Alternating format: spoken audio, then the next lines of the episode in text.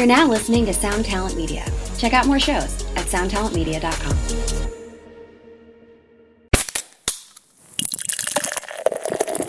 Hey, what's up, Vox and Hops heads? I'm Matt, the vocalist of Cryptopsy and the host of the Vox and Hops Metal Podcast. Brought to you by Sound Talent Media and Evergreen Podcasts, where I sit down with fellow metal musicians talk about their lives, music, and craft beer. I hope you've been having a killer week so far. I most certainly have been. Now, before we jump into today's episode, I'd just like to ask you to follow the Vox and Hops Metal Podcast on the podcast platform of your choice. But more than that, I would love for you to take a few minutes to write a review for the podcast. Now, why would I want you to do that? Well, you have to imagine that when someone is looking for a new podcast to listen to, what do they do? They scroll down, they look at those reviews. And if those reviews say that the podcast is amazing and that I ask great questions and that all my guests are super cool, well, they're most probably going to give that podcast a chance. So by you taking a few minutes to write a review for the podcast, you may actually be the person that helps sway someone's decision to become a brand new Vox and head. And that would be something that I would truly appreciate. Now, today's episode is a special one. It's called The New Blood Roundtable, and it features Stephen of Becoming the Bully, Barrett of Bloodprint, Megan of Casket Robbery, Matt of Diabology, and Espen of Felith. This is a monstrous episode. I am so stoked that I finally pulled it together. Get ready when this is Vox and Hops episode number 354. I warn you, what you are about to hear is very disturbing indeed. Hey, what's up, everyone? I am very stoked to do a very special episode, an episode that I've been wanting to do for probably like 100 episodes now, but here I am doing it finally now uh, after 350 episodes. Uh, this is uh, an episode I'm going to call the New Blood Roundtable Discussion. I have been joined by musicians from bands that are a little bit younger than Cryptopsy, so I was interested in having a roundtable discussion with musicians that are just basically starting out, that have been doing it for a little while, that uh, you know, it's been a long time that I've been in Cryptopsy, so I wanted to f- get the feel of what it's like being in a band that's still trying to quote unquote make it.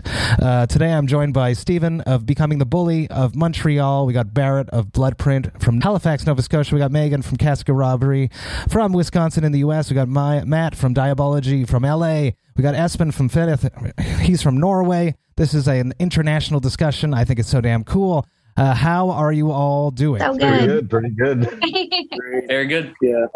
Thank you all for joining me. Um, let's jump into the thick of it. Uh, the most important question of the day. Uh, this is a Vox and Hops episode, and Vox and Hops is all about hanging out with my metal friends, talking about their lives, music, and craft beer. Uh, what are you guys drinking on your side today that we're going to be sharing virtually? We'll start with you, Espen. Go for it. So I got my um, it's uh, from a Norwegian brewery called Amundsen. It's a very interesting New England uh, IPA.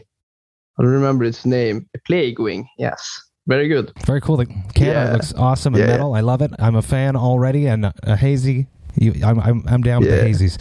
Uh, Steven, what do you drink on your side? I think I know what you're drinking, but it's from a little brewery that we both love. I think. Yeah, yeah. Some uh, overhop. Um, keep on loving session IPA. Pretty good, pretty good. Uh, it's my, love uh, it's the love first- Overhop. Oh, I love them. I love their products. Uh, pretty nice people too. Nice brewery, close to close to my place. So I love it, and a massive shout outs to the Overhop Canada crew. I literally just sent a text message to oh, Patty. nice, nice. Um, like literally.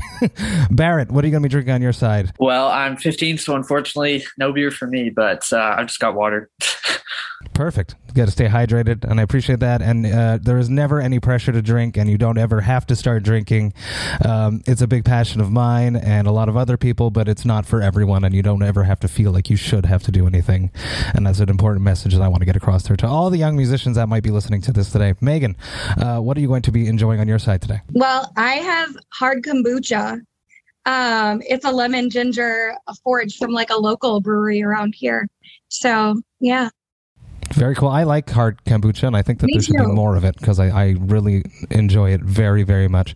Um, Matt from Diabology, what, what, what are you going to be drinking today? I just got water, smart water. Stay hydrated, people. I love it. On my side, I'm drinking something special, something that just came back, uh, something that uh, I love, and I'm very stoked to have it. A new one. Uh, shout out to Drew from Kahnawake Brewing for hooking me up with a brand new batch of Cryptopsies and Kahnawake's uh, Crisp Topsy, the Pilsner Supremacy. Which is a play on words, of course, for Whisper Supremacy. This is a New World um, Pilsner. It's a because it's been dry hopped with a whole bunch of mosaic hops. I love this beer. I'm very happy it's back. And shout out to Philip Ivanovic for the massive reworking of the classic Whisper Supremacy artwork. Let's jump into this. This is this is important for me. We're going to start with a question that I would never normally ask an artist. Um, why? Why do you play in an extreme metal band? That's the first question. So let's jump in with the, the youngest of us. Um, Barrett, why why do you play extreme metal? Well, I'm not too sure if I would call ourselves extreme metal, but in terms of metal, we just love playing and we love what we do. We've just started really only a few years ago when we were like middle school, but now we're in high school and we've just like started building our craft, playing our shows, and um, getting more out there to the people. I love it. I love it. Um, Espen, why why do you play metal? Why, why did you end up sacrificing so much as we all do to to for this passion? Uh, that's a good question.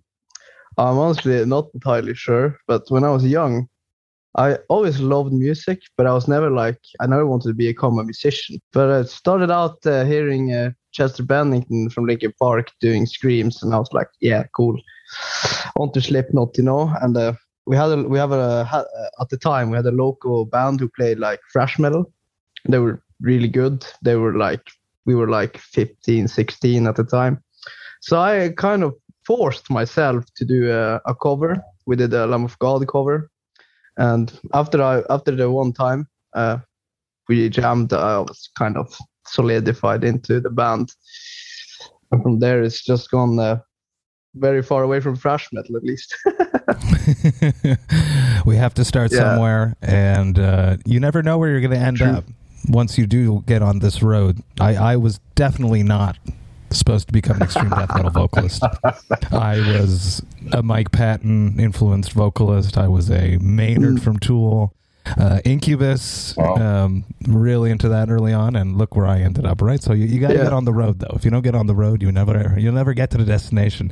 Meg, Megan, you know, nothing beats that feeling, that energy of everyone when you are just screaming in front of people I get to go on stage night after night and be this terrifying little creature and just like let it all, all of that like shadow self out.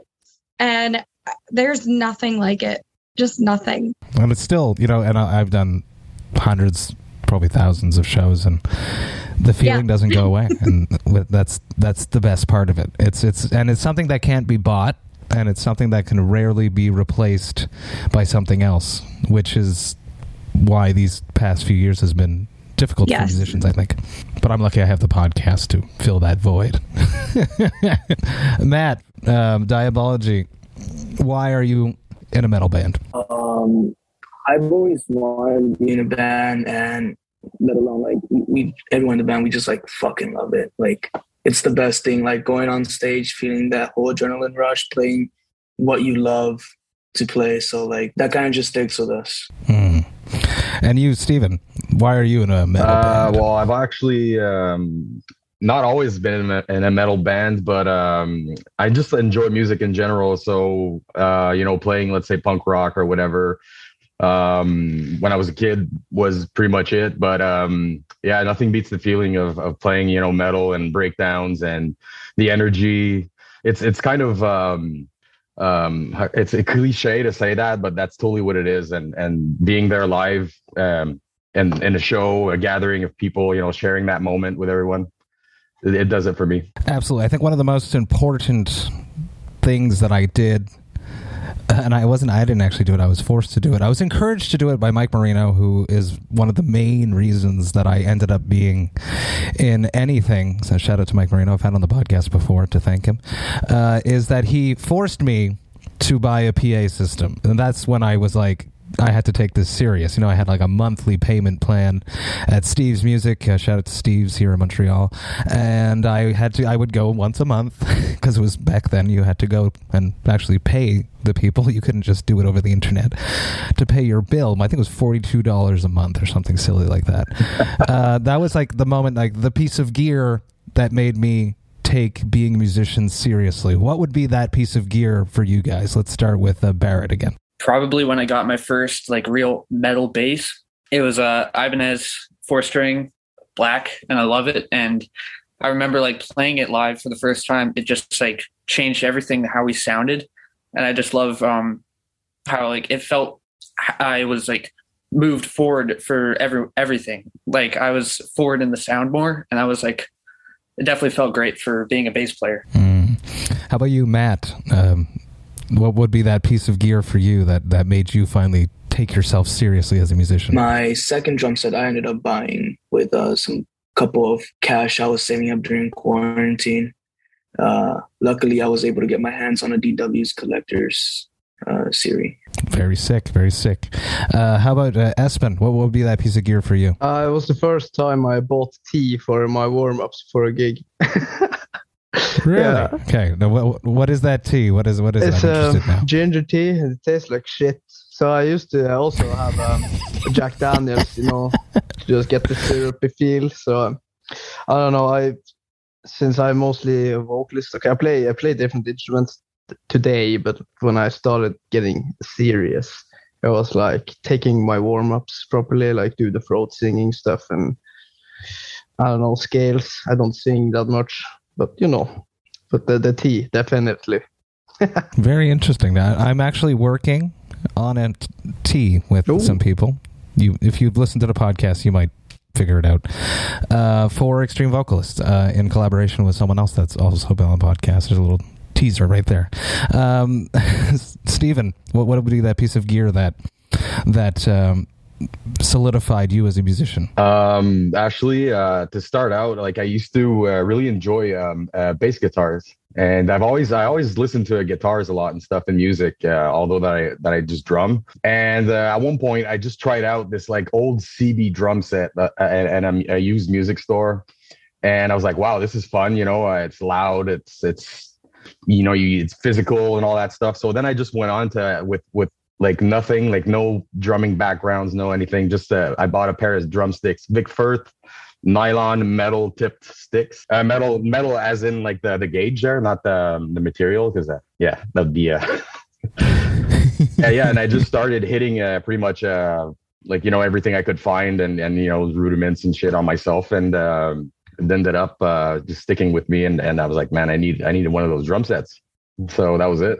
Megan, what would be that piece of gear for you? I think probably my first microphone that was just my own, and I'm not using house mics that are absolutely disgusting. Yeah. oh man. like and then you make the mistake of looking at it and you're like, "Oh, yeah, no, never again." So yeah, my first microphone probably. Yeah. the smell of it. Yeah. Yeah. oh. No. even even my tour mic ends up smelling like shit. So so when it's someone else's spit, and some people are, are yes. really spitty. Yeah. yes, they are. Who uh, uh, a perfect example of someone that's really and I'm sorry to give him a shout out like this, but Enrico from Hideous Divinity, when he finishes a set, he has to open it up and squeeze it. Oh! Oh my god! and I've seen. I'm sorry, dude. Uh, if you're listening, I'm sorry. Um, something that I do and something that I have done, and I have vivid memories of having done it when I was starting out in the music industry. My first real band was with Mike Marino. Once again, he'll probably come up a lot during this because it's that time frame um, of not believing that we're going to make it or we made it or and I remember specific times like Randy from Lamb of God came to our jam back in the 2000s and he was like Randy's here and you you just jammed with him. He just screamed with you. He's like do you believe it now that it's you know we signed a record deal? Do you believe it now? So i'm wondering what goals you guys have set for yourselves or if it's something that you do do i'm doing i still do it to this day with the podcast with cryptopsy so i'm wondering if you guys do that. Let's start with barrett again. Um, do you have any goals that you have set for yourself? And then once you reach that point you'll feel like you've made it let's say. In terms of goals for me for the band um, we've been wanting to record some more and put out some more releases.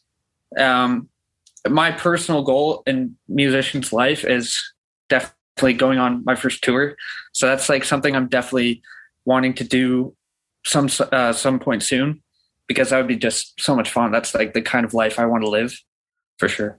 Amazing. And uh, honestly, first tours are always the most memorable. The ones that the most things go wrong.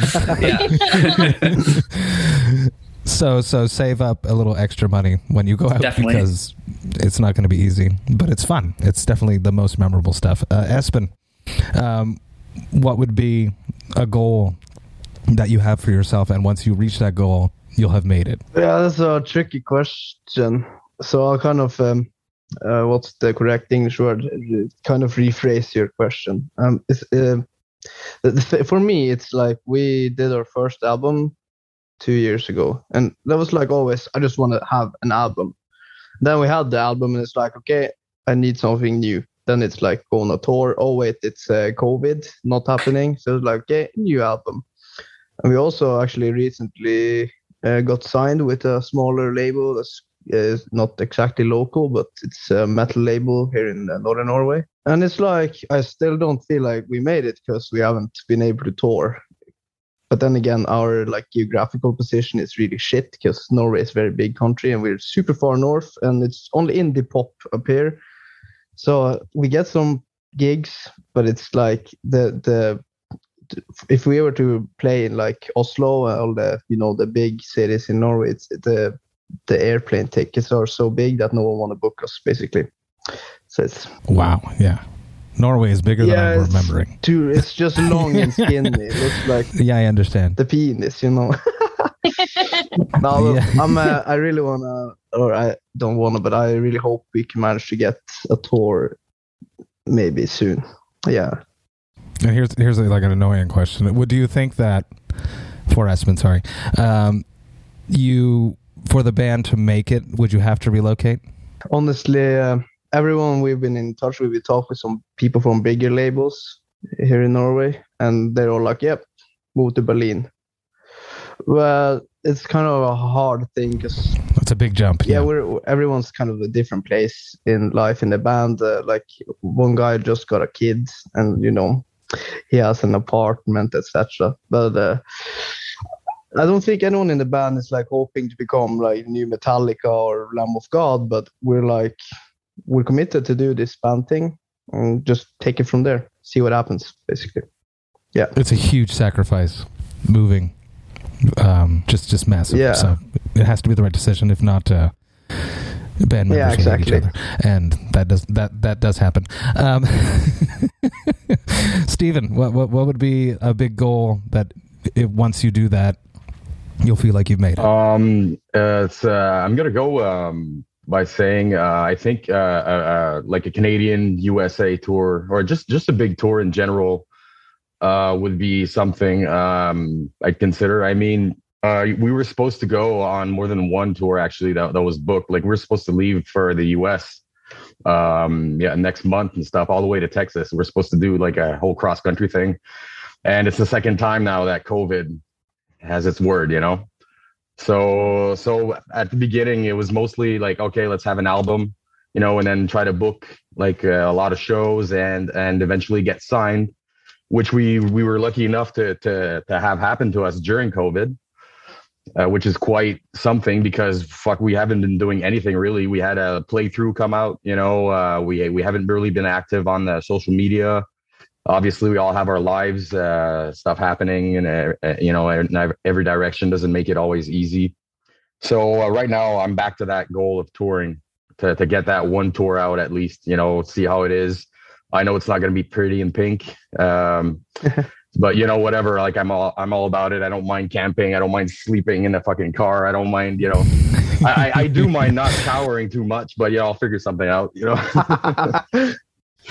I'll, yeah, baby, Baby wipes, wipes. man, baby wipes, and, and and like you know maybe like uh like uh, pool runs there like uh, during the night, you know, like if we find a pool somewhere, at least to just like in a quick in and out kind of thing, you know, just rinse off that the that crust. I remember playing a schoolhouse in Nova Scotia and washing my hair in the back where it was just like from the hose and it was a, that was a good find. We were really happy to, to have access to that fresh water. Uh, Matt, what would be a goal for D- Diabology that once you attain that, you'll feel like you've made it? Our first goal was to like record our second album, which we just uh, finished like not so long ago. But now, like me personally, I really want to tour, like super bad, like just to get the experience. And I know like once we tour, like you know, we're probably going to look at ourselves differently. Like, okay, we could do this. We're committed. Like, something good could come for us. Mm. So important to get out there to play shows. You can jam eight days a week, and that's good, of course, but playing a show is like worth seven jams or something. It's it's you learn so much while playing a show. There's so much more things going on. It sounds bad most of the time, and you have to get yeah. through that. And you know there's a crowd to interact with. It's completely different. It's so important to get out there. So, um, Megan, what would be a goal for Casket Robbery? Now you're a band that has done a lot of stuff, so I'm curious as to what what one of those goals would have been, and I'm sure you've hit a few of them already. I think that's a really really awesome question because it's so open to interpretation um, within like the various levels of bands and kind of where the industry is right now and how everyone's kind of adapting as things change constantly. Um, initially, my goal was was to tour, and we did that a lot, and we had kind of been on this upswing of more and more tours right before COVID. And then that hit. And so I think my big goal now is to uh, tour more consistently. And I think tour outside of the US is a really big goal for, for me and for all of us, I think. That is a great thing about being from the States. And it really ties into what Espen was saying is that you guys can tour quite easily if you get a van and you you can play. There's cities very close all around, and there's DIY venues and, and communities. And shout out to Keith Wampler, who's coming to my mind with with the Convalescence, and he's a prime example of a band that did that. That just sacrificed everything and put it into not a van but a bus for themselves, a school bus, many school buses that all broke down and keep breaking down. And and here he is now, and he's doing yep. it right now and by the time the episode comes out, it will just be finished. He's co-headlining yep. a U.S. tour. It's amazing. He worked so hard. I've known him since 2016 when the Convalescence was opening for Cryptopsy on a U.S. tour. So it's amazing. It's amazing. That's that's what mm-hmm. people have to do. It's tough, but it's mm-hmm. pure sacrifice. Pure sacrifice. One of my big goals was to play Wacken. I played Wacken, and now I want to play Wacken on the main stage. It's you know this is this is how goals work. You know, uh, there comes a certain point though where you may just have to accept that it's not going to happen. Now, I'm at a point where luckily Cryptopsy was already established, and if we do release material, people are interested. Um, how would it be for you if this was it? If what you're doing right now was the level that you were going to be at? Would how would you feel about that? W- would it be good enough? Is a very tough question, and I'll throw it straight to Megan right away. I'm sitting here trying to thinking like this is actually a question that myself and my band have had um, numerous discussions on um, throughout COVID, throughout all of that. Um, you know, we work really hard and I'm proud of what we do. And if this is it, if this is where we're at, if this is the level, I think that it's disappointing because because we do work so hard but we've accomplished a lot of things too that i'm super proud of. Um so personally i i get to play shows pretty regularly and it's coming back now um and tours and the works and stuff. So if that's where we're at right now that's where we're at. How about you, Barrett? How about how about it, it just stays where you're at? You play bass in Halifax, Nova Scotia, and then you become a banker, and you tell your banker friends when you're 25, 35, 50 years old. Yeah, I played in a metal band when I was 15. I was on the Voxen podcast. Um, how would that feel? I mean, clearly at my age, we haven't. Luckily, I don't think we have reached our peak yet. We're still continuing to grow. Um, and um, where we are at right now, we, we have started to question, you know, things like university and stuff, like where we're going to go after we graduate, because that's like a big for me, that's a big question thing because this is what I want to do forever. I want to do what I can to make that happen. So Come to Montreal. yes, Yeah. yes, yeah. McGill. Your parents will like McGill. McGill is a good school. yeah.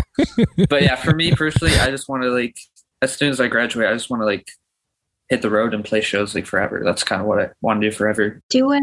Yeah, exactly. I, I love it. Matt from Diabology. Uh, how would you feel? How would your band feel if this was it? If this was the top of where you were going to go with this career? I'm pretty sure we'll we'll kind of be like not fully disappointed, but like be like we could have done better. But like if we're stuck at this point, no matter what, I'm pretty sure we're still gonna continue because this is what we love doing. Like I, I don't I don't see myself doing anything else. Like I don't see myself working like another job or doing something else and playing drums and playing shows like every weekend. So I think we'll just stick to that. Like even if we're stuck at this level. It's a passion, and then I think I would do the same. Music is something that's so essential to me that whether I was in Cryptopsy and performing at the level that we perform at, or if I was just going to the karaoke bar to sing, which is something that I do. there, there used to be a bar behind my house, which is why I'm referencing this way. And I would walk in, and they would buy me beer, and I'd have to sing all night.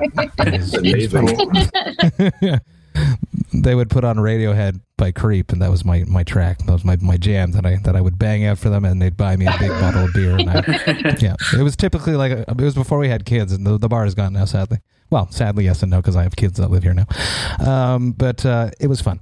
Um, Steven, uh, how would it be for you guys if this was as where you were at? Oh man, um, it is a tough question, but uh, I don't want to answer it for my fellow bandmates. Uh, so I'm going to speak for myself on that one. I think, I think I wouldn't let it just be that. Let's say I'm still, I'm, you know, I'll call back to that other question before. Um, I, I'm still, you know, wanting to do that very first tour and experience it. So I'm not gonna, if it's not with this band, it's gonna be with another band. You know, that's and that's pretty much how I've always done it. Like I've been playing with bands. Uh, for like uh, almost 15 years now. So, hey, man, it's the way I see it. It's just another step, you know, forward. Uh, sometimes, uh, you know, you can stumble, but uh, you got to keep on going. So, I think as for me, for I'm proud and happy of what we're doing and the, you know what we've done and what's coming for us. But um, I don't think I'd let it just be that, man. I, I need to. I need to, you know, I need to go a little bit farther before I can say, hey, you know, what am I going to do with this? Am I am I going to go for it like for real, or am I just going to, you know, um, save that story for you know, kids and stuff when I get older? Like, yeah, man, I used to fucking drink and pour and not wash Yeah. myself. with my with my kids, what's funny is that any band I put on them, they always go, "Is this your friend, Daddy? Is this your friends?" That's cool. Sometimes it is, or is, is this is this you, Daddy? Is another one. I was like, no, no, our house would be much bigger if I had written the house, you know. But, uh, just joking. Uh, Espen, uh, how would you guys feel if this Uh, was we've it? actually had this conversation, and some of us are like, yeah, if we can't like continue to grow, it's it's kind of all right. We will we will we would still continue playing what we can and write music. But at the same time, if it was like, okay, this is it, we break up, I can finally become that one guy I used to play in a band, stand in the back of the like crit- critique every band. Oh, I, I was much better back in the days, you know. no, but I uh, love it. I don't know. It will probably be a bit sad, I guess. But as Steven said, I'll I'll find a new project. Uh, I don't know how to say it in English, but the, like you know, the clockwork has to keep going for me at least, mus- musically. Mhm. It's just a part of your nature. Uh, one of the biggest, hardest things to do um, in order to make it, to get there, in my opinion, is find like minded musicians that you, A, um, they can play, uh, B, you can stand being around. So this is this is an, a topic that I wanted to broach as as we were talking. It came up to me. Uh, what would be some advice to anyone that's listening that maybe they're thinking of starting a band, um, of dealing with bandmates? Uh, for myself, uh, I would suggest uh, not responding when you're angry. Let's say it's a text, uh, to, to giving some space because being in a band uh, you need these people. Yeah. Yeah. and sometimes it's best not to write when you're angry or respond when you're angry. It's better to give some space. That would be my answer to this question. Uh, I'm curious, Barrett, how, how do you guys deal with in, inter band disputes, let's say? Yeah, a lot of times it's been like through like texting in the group chat. Um, unfortunately, there have been like a few instances of members leaving through uh, like a dispute in the group chat. exactly. And uh, I remember like one time, like a previous member like just got so mad and we didn't control the, the situation the right way. And then he just quit four days before a show a big show. Um Oh, so um but actually like for that guy um he actually saved us the day of uh, another show. So like he's all good now. But um basically yeah we i totally agree with not responding when you're angry and like when things get heated. You have to like cool down the situation and think about it realistically instead of like how you feel about it so yeah that's like my advice like think about what's best for the greater the greater good like for the whole band instead of just you and your ego kind of thing absolutely. 15. So smart. Love it. I'm very impressed. M- Megan, uh, what, uh, how do you guys deal with when there's disputes in, in, in, in casket robbery? I think you hit the nail on the head. I think communication is the biggest uh, backbone of of a band together. Kind of learning each other's communication styles too is really really important. Um, and then just having conversations that can be quite hard sometimes um, about everyone's goals and the goal for the band because I, I've seen that. I've seen people be um, complacent and happy where where we are in something, but if we want to be touring more, and someone else is like, "Hey, I'm not going to tour for more than two weeks," and we get offered this month long tour, having that all the communication thing. How about you, Matt? For uh, how do you guys deal with uh, stresses in, in in between band members? we haven't really had like a big big dispute or argument but like little little things it could be like just like music related i would say if you've ever gotten like in a big dispute about something it, it is just best not to respond like kind of step away from that take a breather like think Metal is hard. There's not a lot of money. There's a lot of sacrificing, and sometimes there's a bit too many egos. Uh, Steven, how do you guys deal with the stresses of being in a band together? Oh man, um, I tend to think that us as a band, we kind of uh, uh, deal with it okay-ish between us. But um, yeah, like like everyone's been saying, communication is really important. Um, you know, being in a band is like uh, you know, a, a four, five, six, you know, people couple, let's say. So yeah, you have to be able to um, you know sometimes put your little comfort zone and that like i mean you have to step out of your comfort zone and you have to be able to um include everyone kind of while not uh being too much in someone's space i guess. I don't know. But um it's hard. I'm trying i'm looking for the words to say it but uh, in general like a, a side note basically um don't text when there's problems or when there's arguments or when there's it's so easy to read a sentence wrong or to you know like read it and go hey man The intent of the text. It's hard to. There's no context. There's no Yeah. subtext. There's no facial uh, Exactly. or voice intonation. It's like you can read it in an asshole voice or in a very chill There you voice, go. and that's yeah and it's Yeah. it's so bad how like quickly things can you know derail off of a stupid sentence that you've read wrong or you're like okay i know he's in a bad mood is he bitching or not or is it just me that's reading it like this is it you know like so communication live live feed man uh zoom you know anything not not no writing man no writing interesting. yeah very yeah yeah cool. That's that's that's that's interesting. Uh, Espen, how do you guys deal with uh, interband turmoils? Okay, so I'm um, when it comes to this topic, I'm uh, really spoiled, I guess, because we've been we played for six to seven years, and the thing is, like, everyone in the band is just the greatest of friends. Like, for me, they're all my best friends, even though some live have moved and we don't have that much contact. But the thing is, we have actually never had a fight ever, or like we've had, you know, sometimes when you've been drinking and too many shots and you start fighting over sensitive stuff. You hate each other, and next day it's like, haha, doesn't matter. So we've, That's good, we've actually never had any real like complication. There was a smaller one when we were in studio with the, our first album, and I wanted to try some vocal techniques. And the drummer was like, "No, don't do it."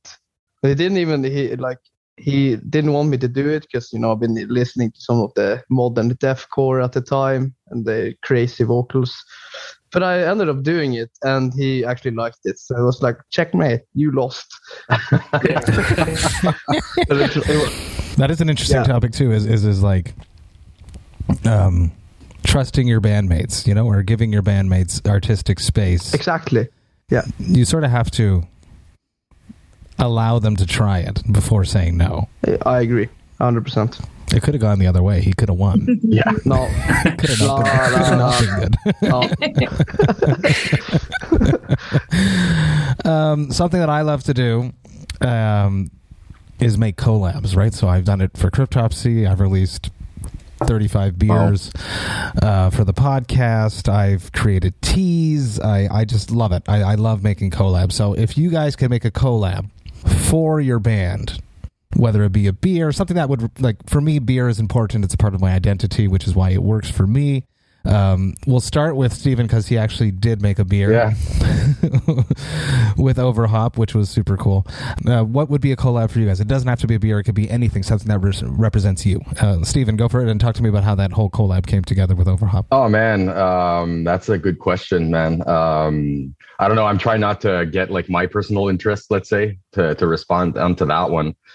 I think in general, uh, I think as a band we'd be pretty happy just um, you know being able to to um, um, you know uh, partner up with gear companies and stuff, you know, um, or you know like uh, you were mentioning on tour how it's not always easy and how it sounds bad and stuff, you know, like. Uh, we're the we're the we're the people like testing out like the gear on on the spot like we're sweating all over we're all we have like the we're in the right position to say what is going on how things are reacting like say the material is it breaking? Is it you know like so i think in general like just gears drums uh, wires batteries man uh, collabs with wipes wet wipes you mentioned wet wipes That'd be sick, actually. uh wet white but yeah, collab. but yeah, on a more serious note, uh, beer for me it does it too. So I was pretty stoked uh, getting that beer deal, and it was actually our manager who uh, was uh, getting beer at the Overhop Brewery, uh, and he started talking with one of the brewers who was a huge metal fan, uh, and he's like, "Oh yeah, I, you know, we we just uh, we started um, we recently just started being managed by that guy, so." He's all excited talking about it, right? So eventually, it led us to having uh, Ghost come out. I remember Patty wrote me. Patty wrote me. She's like, "You know this band," and I was like, "I don't." But you should do it. She's like, I think I'm going to do it. They're from they're from the area. I think I'm going to do it. I'm like, you should do it. It's like I don't know them, but you should do it. She, they're amazing people. like they, they were so nice, and they, they, we, they, they, we got in there, and they, they gave us beer and had us try stuff, and they were really open with us, like on, um, with our tastes and stuff. And you know, like I, I like beer in general, so I'm not really a reference when it comes to that. So you know, I'm happy with the Ghost, but I would have liked an IPA as well. You know, it's like it's all good for me. So yeah, so uh, we're we might have something else coming up, but uh, we have to um, talk about it and see what happens. So yeah. Cool. I'm I'm excited for that. Uh, Matt, what would be a perfect collab for Diabology or for yourself? For myself, a good collab with uh, any like drum related stuff like DW, Vic Firth, Zildjian, you know, my, the main ones. That would be sick. That would be sick. Barrett, what would be something sick for Bloodprint? Oh well, at first for me personally, I was thinking like a signature bass would always be really cool to have, something like a cool blood print design or something. But like besides gear, um, I would always like love to do something collaboration with like a video game or something like either like write some music for one or have like cool merchandise like Easter eggs like for Bloodprint theme. That would be pretty cool. And uh, just for me personally, I love like just like shredding on bass. So like doing some guest bass solos for some bands that would be pretty cool to do, for sure. Very sick. Very sick. Espen, what would be a great Felith collab? Yeah, that's a rough one actually, because I could say we could do a collab with the soccer team because the one guy in the band is completely destroyed or ruined. He only cares about football. It's uh, weird, but I, I would say personally, if we were to do like collab with something, it would probably be something that would raise money for Ukraine right now. To be completely honest, we could uh, go play a show with Ukraine. It'll be spectacle. Spectacle. Uh, I can't uh, remember the word, but you understand. Yes. Spectacular. No, yes. no, but I think Absolutely. I think uh, probably something that's good for someone. Uh, we're we're kind of selfless, I I think. But I also love beer, so beer would be great, you know. if we go, since we're on the topic, Megan, Megan, what would be a great ca- Casket Robbery thing? You, you guys do do some stuff, so I'm interested to see what if you have something new or if you're something that, that you haven't done yet. So, so we've done, yeah, we've done coffee. Tea would be really cool. I think Corey's gonna yell at me. Um, I think the funniest thing. So we're from Wisconsin, um, land of cheese. Um, oh, I knew you were going to say and our Yeah. big thing is on tour. We we always buy Cheez Its. And like that's our like van snack. And we'll like tweet Cheez Its. And it's it's become this huge thing now where like at our last show, someone painted their chest like as a shape Oh, of yeah? a Cheez It. And people are giving us bucks. So I I think that we should collab with Cheez Its. Uh, casket robbery and Cheez Its. Let's make a weird, like horror themed something. I think that would be amazing. I didn't know that. I, that I, I'm I'm impressed. I, I think that's exciting. I'm doing the same thing with. Crocs because it's it's it's a bit embarrassing, but and I, I don't know if I've spoken about it on the podcast yet, but I wear Crocs a lot, and I and I have since I bought them to go on tour.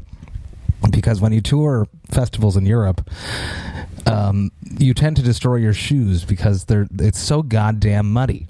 So you'd finish a tour and your shoes are basically scrap. So I bought these Crocs, but they're they're like closed, not not with the holes, and I wear them all the time. So like they become like my rain boots. Like it's raining, and I I walk everywhere, right? So I, I wear these Crocs. So I, I frequently hit up Crocs, Vox and Crocs. Yeah, Vox and crocs. Crocs and hops. You know what I That's mean? It, it, it works. I don't know. Uh, maybe may, one day we'll see. One day we'll see.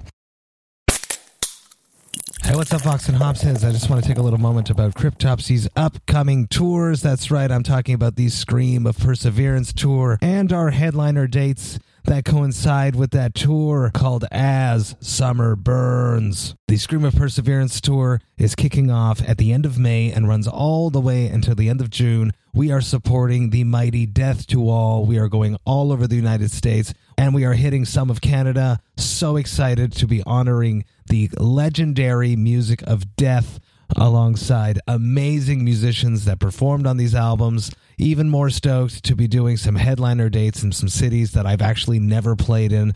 If you are planning to come to any of these shows, you should definitely grab your tickets by going to voxandhops.com slash summer and you will be able to grab all of your tickets there. That's voxandhops.com slash summer. Do it, people. Come hang out with me. Enjoy life, metal, and craft beer in your hometown. Come to a show. We're going to have a great time. Now, enough about all of that. Let's get back to the episode. I have two more questions, unless more things pop up. Um, I don't know if it, you guys can answer it, but I'm wondering what the biggest differences are now versus when I was in your positions. Back in the day, the internet was just starting. You guys basically have all started bands in the era of mass technology where people can be are bombarded with lots of new music all the time. Um, what would be the biggest challenges, do you think, in the modern era of trying to make it in the music industry? And that's another massive question, so I apologize. Uh, Barrett, jump in, jump in there. All right. Well, in terms of like where we are right now, basically we played like our technically our first show basically a week before COVID started. So we pretty much started right when lockdown happened um, in terms of that. But I think how things have changed, I think um, opportunity has become a, a big thing for us because with everything online right now, at least, um, we've been able to get our music across to like so many people, even people we idolize. Like a cool story I would have is like we put our first ever song out on only on YouTube. It was a demo. It was like you know a demo, uh, and then a bit later somehow one of the biggest like guitar YouTubers, Stevie T, heard it because a, a fan of the song was like a Patreon supporter. So then she put it towards Stevie T and he heard it and he loved it. And I was like, a main thing. I was like, uh, wow, you could never like do that 10 years ago or something like put that towards him. So that was really cool. Um, in terms of challenges, I'm not sure. Just like from my standpoint, I guess like doing the show, like playing shows is the biggest challenge right now in the area because of COVID. So I think I'd say that would be um, like the biggest roadblock right now. But we've been able to do some shows, so I think I don't think we have too many challenges right now for where we are. Uh, Megan, what do you think the biggest changes are? Um, I think that there are so many ways to make bands accessible right now. Um, so many different platforms for everyone to get their stuff out, to interact with people and get their stuff out there. Um, and along with that comes, I mean, it's, it's constant learning process, learning all of these new platforms and apps and Twitch and Discord and all of that. So I think time management has become a really huge issue. Um, allowing people everyone wants access to it at all times kind of and navigating all of these different platforms with that um, is definitely a learning process uh, but i think it's it's really great just how much you can get out there into who into other countries and stuff like that and i've gotten to listen to some really great music that i don't think i would have ever had a chance to if i didn't do some digging on the internet and stuff. So interesting, and you're you're 100 percent right. Um, investing time into connecting with your fans is something that is very different than back in the day. Back in the day, bands were like mystique. You had to meet them at the show. You saw that one picture of them in that magazine that you bought or that you got your hands on at your friend's house, and you're like, "Oh, that's the guy that makes that music that I love." Nowadays, you can know everything about a person or whatever they want to portray to the world. I think that's it's exhausting. but, the question is, is it worth it? And that's not something we can answer today, but maybe 10 years down the line, we might have an answer for that. Uh, Stephen, um, what are the biggest changes do you think and challenges? Um changes uh, i'd have to go with the uh, the internet for sure man. I mean it's the access to everything right? So we're all plugged into it. It's it's a tool. So um yeah learning to uh to deal with all the platforms uh, get your stuff out there and everything that's great. Uh i wonder back in the days man how they do it other than just pr and like physical uh, people talking or like you know even even like the, the, managers or the bosses or whatever behind the band like how they get the the word around other than just talking on the phone. And you know now you can just hey go check out that band and you, you check it out on the internet. You have that already the, the you know the music uh, right there to listen to and you know so that that makes it great. Um also what i think though that happens with that is that there's so much now info and so many bands and so many um, tools to help people make music, you know, and it sounds amazing now. Like everything is, you can do it from your, from home, you know, so yeah. sticking out is, is a great challenge. And, and it's, it's, it's fucked up because, you know, like, um, you have to do something crazy almost now to like get the attention, you know, of everybody. And um, even that finding out how to stick out or you know m- you know cause a disrupt whatever the normality of everything like to, just to get that attention you know and then try to keep on you know building on that to get to, get to have people stay hooked because there's still all that stuff coming from left and right. So sticking out is pretty much the for me a, a big challenge i guess I think musicians face right now. Absolutely. Uh, either you, there's a lot of gimmicks that people are doing right, or there's the whole new. I guess we're we're entering a period where famous metal musicians' kids bands is something that's going to come more and more because of just the time period of those bands from the 90s that were successful having children and now the kids are actually old enough to perform um, the corey taylor son band is coming to mind um, obviously they put out anything it's going to get a lot of attention but it is true that it's it's hard to retain people's attention i think that's you, you hit on something really hard there completely different than back in the day. Back in the day, you put out an album, you went on tour, and that's it. Nowadays, you have to continuously keep people's attention, keep them hooked. It's tough. Uh, Espen, wrap up this topic for us, please. Yeah, I agree uh, 100% with what you just said and, and Steven as well. It's like this in this day and age, it's like everyone's attention span is like yeah, 20 seconds. That's all you get. Like I, I know, I know a lot of friends who are in more mainstream, like uh, mainstream music genres, and they have like the managers and labels and shit, and they all tell them to make a TikTok, do stuff, you know, be funny or be weird or interesting uh, of course, not meant in a negative way. Uh, in a, but it's like, yeah, you gotta like stand out, and you have to do weird stuff to really get attention. I, I guess, or uh, you have to do something that's never been done before, which is, I don't think it's impossible because that's what I really like about, at least in the metal scene, past like 10 years. A lot of people hate on all the deathcore and stuff, but I think it's like music is evolving, whether you like it or not. You just gotta accept it. But yeah, also I think, of course, I also agree with what everyone else said that it's it's a good thing that it's much more like accessible and like like you can can like write with fans and stuff online. But then again, you have to spend a lot of time on social medias, and that's not for everyone. No, no, and then at that time that you're spending doing that, you're not spending doing something Yeah, else. exactly. So it's all about balance and time management, as Yeah. Megan was saying. Classic Vox and Hops wrap up question. Um, it does not apply for some of you, and that's okay. Um, I'll ask another question uh, for for that person. I'll start the classic Vox and Hops wrap up question. This was great. Really appreciated it. Um, it probably doesn't happen to you guys very often because you're very busy doing uh, all this work to to stay connected with your fans, to write new music, to get ready to tour.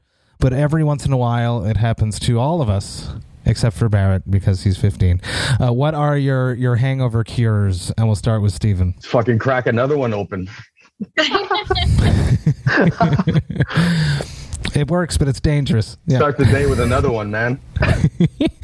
Espen, how, how do you, how do you attack hangovers? I have uh, found the perfect cure. You know, um, so I, I suffer a lot from uh, general anxiety. So what I usually do, I just sleep for 24 hours after I come home from partying, and uh, when I wake up, uh, not the next day, but the one after, I'm uh, feel better, but I'm very hungry usually and dehydrated. Megan, Megan, what, what is your hangover cure?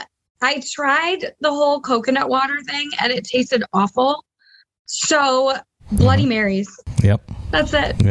I have a question for you guys. Actually, I don't want to. I'm sorry. I, I don't want to cut anyone off. Go for it. No, no, no stress. Um, have you who who tried the pickle juice thing here? Is that just really like a myth thing? Or does it work? Oh, I've done that. It works. It's the salts, right? And, and I spoke to a nutritional scientist about hangovers and the effects of alcohol.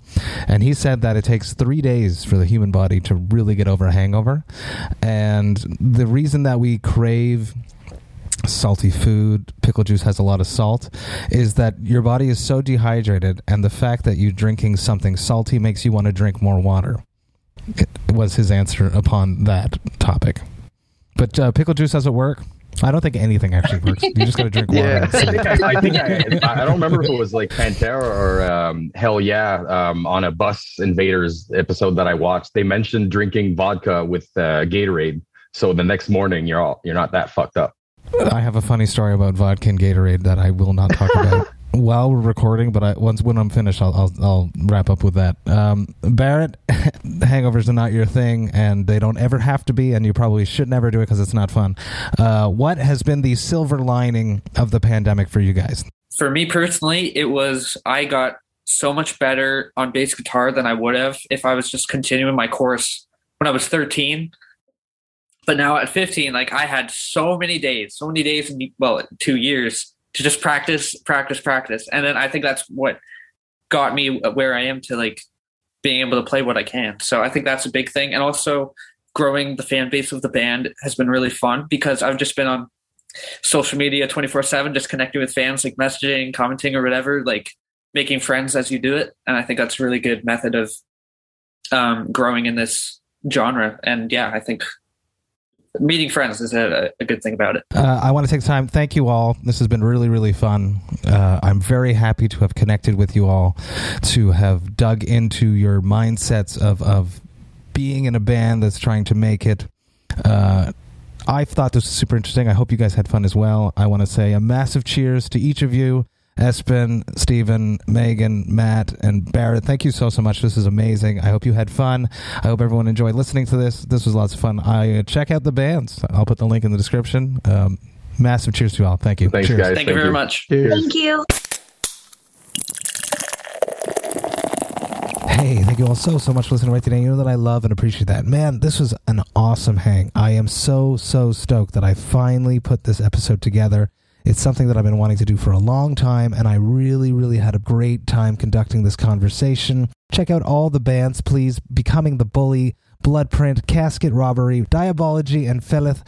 Killer, killer bands. I have put the links to them in the description of this podcast. Go and check them out. Show them some love. I remember when I was back in their shoes, I would be stoked if someone gave me the chance. Uh, check them out this is something that I would love for you to do as a favor to me. Massive cheers to Stephen, Barrett, Megan, Matt, and Espen for hanging out with me. Such a blast. Cannot wait to do it again. Can't wait to see where the bands are at when we do have a conversation again. Now, if you enjoyed this episode, you should sign up to the Vox and Hops Metal Podcast mailing list. You can get it on my website, voxandhops.com. That's V O X A N D H O P S dot com. And when you do that, you shall receive two emails a month that will contain all of the details of everything that's been happening in the world of the Vox and Hops Metal podcast. You'll get to see which episodes I dropped recently, which episodes I have coming up. You'll get to see which albums the Vox and Hops album review crew have reviewed recently. You'll get to see which albums Jerry Monk, the metal architect himself, has added to the Brutal Awakenings playlist. And you will get the people that will hear about any of the projects that I have in the works first before I announce them to the public. There's just so much going on in the world of the Vox and Hops Metal podcast. I'd hate for you to miss a single thing. So sign up to the mailing list. The Vox and Hops Metal podcast is brought to you by Sound Talent Media and Evergreen Podcasts. I hope you have a killer, killer weekend. I will be back next week with more episodes, but until then, remember to enjoy life, metal, and craft beer. Cheers, Vox and Hops heads. This is Chris DeMakes, guitarist and vocalist for Less Than Jake, and host of Chris DeMakes a Podcast, a songwriting podcast where every week I'm joined by an amazing guest to break down the writing, recording, and release of one iconic song from their career. In our giant evergreen back catalog of episodes, we've had rock legends such as Dee Snider and Huey Lewis, punk rock favorites like Mark Hoppus, Fat Mike, and Brett Gurewitz, and up and coming artists of today such as Liz Stokes of the Beths and Genesis Owusu. We've had guests from all genres and styles of music, and I guarantee that if you peruse our back catalog, you'll see several episodes that'll make you say, Man, I gotta hear that. Whether you're a fan of music or a creator of music yourself, you'll take away a whole new appreciation for the songs you know and love. Chris DeMakes a Podcast is available for free on all the places you could possibly listen to podcasts, and new episodes come out every Monday.